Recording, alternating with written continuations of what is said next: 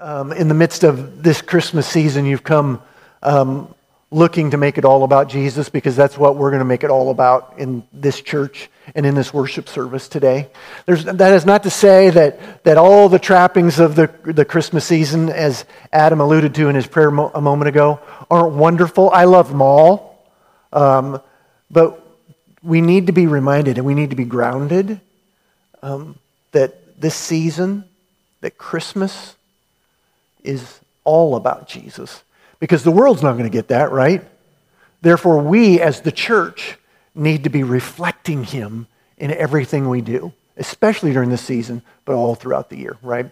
So I hope that's why you came today. I hope you're enjoying the, the Christmas caroling. That's all wonderful and all that stuff. But um, remember that all those songs and all the, the, the, the things that we do pointing us to him, to Jesus. How many of you have ever heard of Freeport, Illinois? Raise your hands. First service, there was a whole bunch of people, just a few of you. Um, just outside of Freeport, Illinois, I've shared this with you before, uh, was, I w- is a little town called Florence Station, Illinois. It's not, I, wouldn't, I don't even think it's a town, to be honest with you, because it's about five houses, uh, Grinnell, or a grain elevator, and a church and a cemetery. That's all that consists of uh, Florence Station, Illinois. And that was where my first church, or the, where I was a pastor uh, many, many years ago. And uh, I loved those people. Because when I, the fact that they allowed me to be their pastor was kind of miraculous and probably lacked judgment because I didn't have any idea what I was doing. But I did know that I loved Jesus. And they, they gave me the foundation for ministry that I've been building, or that God's been building on me for the last 40 years. And um, it was at that church that I preached my first Christmas series. And it was, I preached this series uh, um, from the perspective of Mary, and one week it was from the perspective of Joseph, and the next week it was from the perspective of the wise men, and then finally of, um, of the angels. And I did a great job, by the way. My first time. Luckily, no, Lisa is the only one that was there. So the rest of you just have to presume I did a great job. And every year since then, I have been um, preaching and teaching the same story to whoever would listen during the Christmas season. Uh, I've tried to be uh, a little nuanced and maybe share it from different perspectives uh, and, and maybe hopefully in, in different and creative ways, but it's the same story. For 40 years, I've been, I've been teaching and preaching on this nativity story, this story of Christmas, which is why I, I stand before you today to confess that I've been doing it wrong for nearly 40 years. And I'll tell you why. Just recently, I, I had an epiphany. It, it wasn't anything new necessarily, but I began to have some dots connected for me with regards to the Christmas story. You see, um, prior to this year, when I thought about the Christmas story and the beginnings of the Christmas story, I always presumed and have taught that the Christmas story, the beginning of the Christmas story, occurred in Bethlehem. Or to even put a finer point on it, um, that it occurred on that day when an angel appeared to a teenager in Nazareth to proclaim that God had chosen her by his sovereign grace to be the mother of the Messiah, right? We know the story, Mary. But that's not the beginning of the Christmas story. You're saying, but Pastor, I've known this story my whole life. That is the beginning of the Christmas story. Well, no, it's not. There's actually the beginning of the Christmas story, from an earthly perspective anyway, um, actually began 2,000 years or longer than that before that day that the angel appeared to a teenager in Nazareth.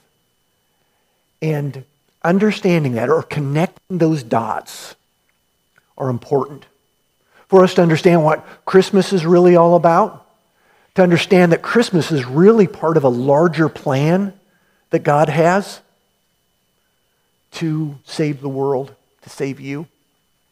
So um, I don't know if you all have received in your mailboxes this week these uh, postcards. These are postcard invitations To, um, there's actually 18,000 of these went out this past week.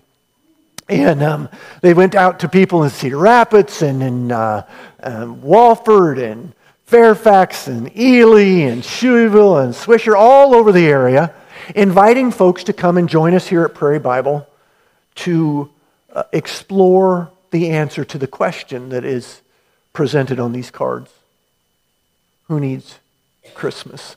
Now, you may think that sounds like a, well, every, that, the answer to that, that's a simple question with a simple answer. You think you already know, don't you? And you probably already do. But before you jump to any conclusions today, for you to um, more fully understand the answer that you think you probably already know to this question, I want to share with you the story behind the story. Because the story behind the story will help you know why the answer you think you know is so important. So, if you have your Bibles, I want you to open them up to the Old Testament book of Genesis, chapter 12, which is found on page 10 of the church Bibles, if that's what you're using. Because actually, um, the Christmas story, from an earthly perspective, the first time it's really talked about is right there. In Genesis chapter 12, um, the earth was relatively young. Um, but even though the earth was relatively young, it had already become quite a mess. It was such a mess by this time that two times in the earth's short history, God had already had to intervene t- two times, as I mentioned, to keep us from destroying ourselves. The first one you probably are familiar with, you, probably both of them you are, at least from a Bible story perspective. But what I need you to hear is that, that God had to intervene in the flood. You know the story of the flood, right? And he had to intervene in the destruction of the Tower of Babel because we human beings, our sinful nature, had played itself out in such a way that if God didn't intervene in those moments, it would, we would have destroyed everything. So, our sinful nature caused God to intervene in the mess that we had made in of the world. Now, you need to understand, as, as I pause here in the story for a moment, what you need to understand is the fact that everything was a mess at this particular point in history did not come as a surprise to God. God knew that we human beings were going to mess everything up. But He believed it was worth it to to allow it to happen. And, and because God, more than anything, wanted to share his love with, with his children. But I need you to hear me. God, knowing that he, he, he, had, he had created these image bearers, which is what you are. You are an image bearer of God. Did you know that? He created us as his children to share his love with. And in so doing, he created us as his children with something called free will. And he knew that when he created us for free will, that our freedom would oftentimes lead to sin and brokenness.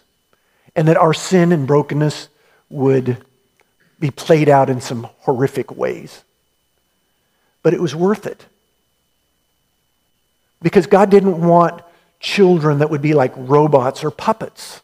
I, have told this story many times before, but it bears repeating. When my, uh, when my kids were little, I'd come from, home from, from church or wherever I was at a meeting, and, and um, I could have made them, because they were little and I was bigger than them, I could have made them run up to me and give me a hug. But I didn't want them to feel that way. I wanted them to want to come up and give me a hug, right? You understand? That's what you would want too. That's what any parent would want. Not to, to make their kids feel obligated to love them, but to choose to love them. Well, that's what God wants from you. So he created you with the freedom to choose whether you would respond to him in love or not. He's already chose to respond to you. Now the question is, in your freedom, will you choose to respond to him? Will you choose to be a part of his plan? That free will is our greatest treasure. And in some respects, our greatest curse because of the way it's been played out, because of the way it's been lived out in the world. And as I alluded to a moment ago, had God not intervened, it would have dest- we would have destroyed everything with our sinfulness. So, what, what needed to happen?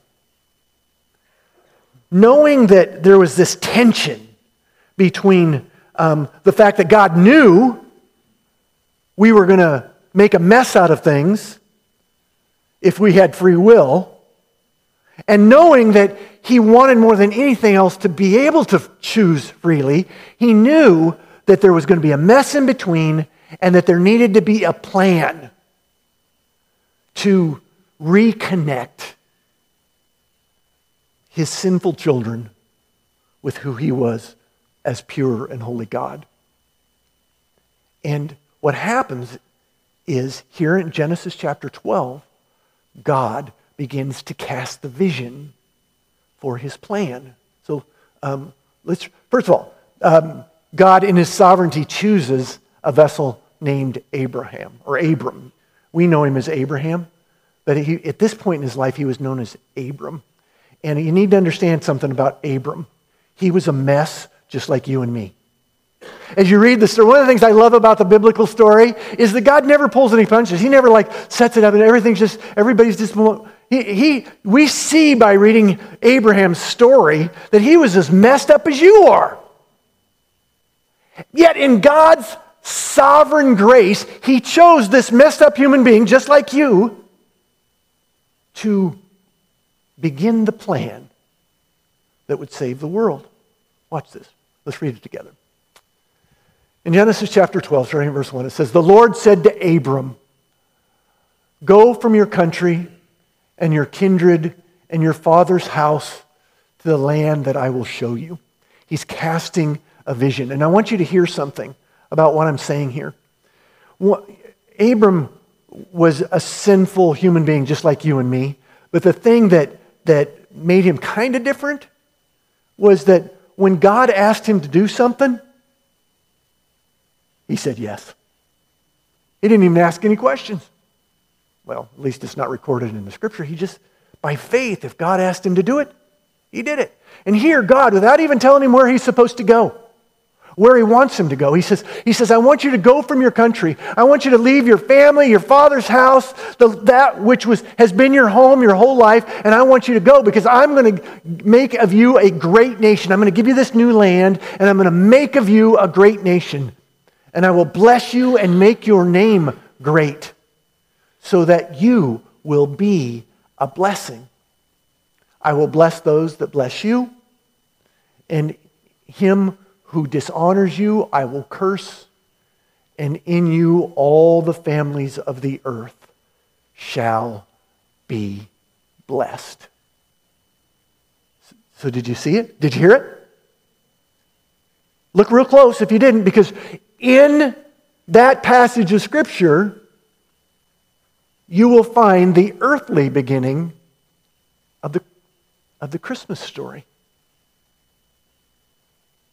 Look at verse 3 again. He says, And in you all the families of the earth shall be blessed.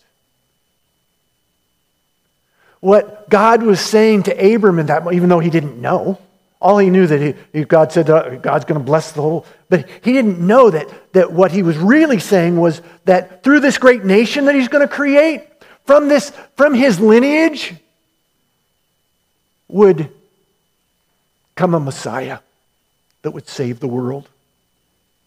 What Abram didn't know at the time was that God was so sold out to this plan that would save the world that he was willing to leave his throne in heaven to become one of us, to fulfill the plan. What Abram didn't know was that, that when God did that, when he left his throne as heaven to come and, and he would come as a babe lying in a manger, right? That's where we think of the Christ. But he didn't know any of that.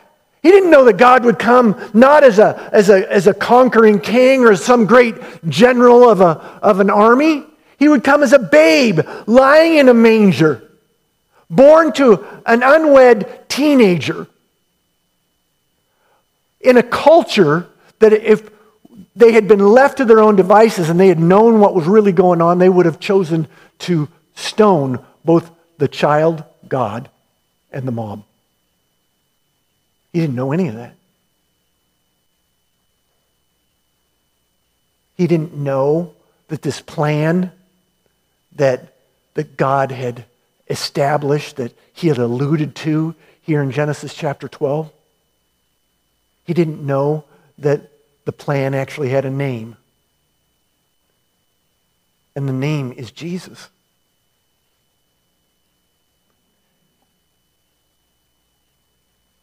Without Jesus, the world has no hope. The world will try to come up with all kinds of other alternative plans of salvation. None of them are good enough. There's only one that is good enough, and his name is Jesus. That's the plan. Jesus is the plan. In Genesis chapter 12, verse 3, God answers the question who needs Christmas? We all need Christmas. Every single one of us. It's through Abraham that God will bless all the families of the earth with a plan whose name is Jesus. Jesus is the plan. It is so easy in the middle of the Christmas season and all those traditions that we love. I mentioned last week that I, I love all the traditions of, of Thanksgiving. I do. I love all the traditions of Christmas even more. All of them. But we can never lose sight of the fact that that stuff that you love about Christmas is not the plan. Jesus is the plan. Jesus is God's plan. And there in Genesis chapter 12, God begins to share the plan with all of us. The question then becomes what is God's plan for you? Well, I'll tell you. God's plan, God's hope, is that you'll become part of His plan. As I mentioned earlier, God loves you enough to let you make your own choices. He's not going to make you run to Him and give Him a hug. You get to choose. But it is God's desire that you will choose to become part of the plan, that you will choose to become part of the family, that you would choose to receive the love that He's already decided He wants to give to you. And you get to decide whether you will receive. And then you get to decide whether you will share it with the world.